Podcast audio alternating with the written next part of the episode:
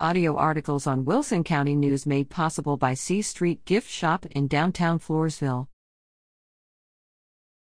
Jaguars rain down on the Lady Eagles.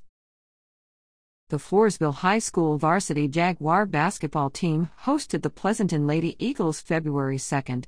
This game was the last home game for the Jaguars' 2023 2024 regular basketball season.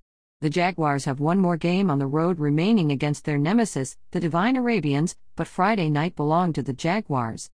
The weatherman predicted thunder, lightning, and heavy downpours for Friday night, and the Jaguars did not disappoint. They brought their own flash and lightning from sisters Jordin and Jia Johns going inside to score. From outside, they had heavy downpours from Alissa Hilario, Kenzie Huron, and Chloe Hernandez. Ashlyn Flores rained shots from both sides of the court.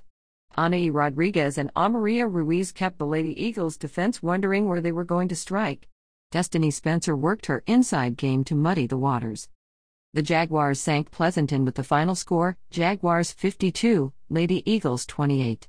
The Jaguars are 22 to 12 overall and 10 to 1 in district. They traveled to take on the undefeated Devine Arabians on February 6. With sports at WCNOnline.com.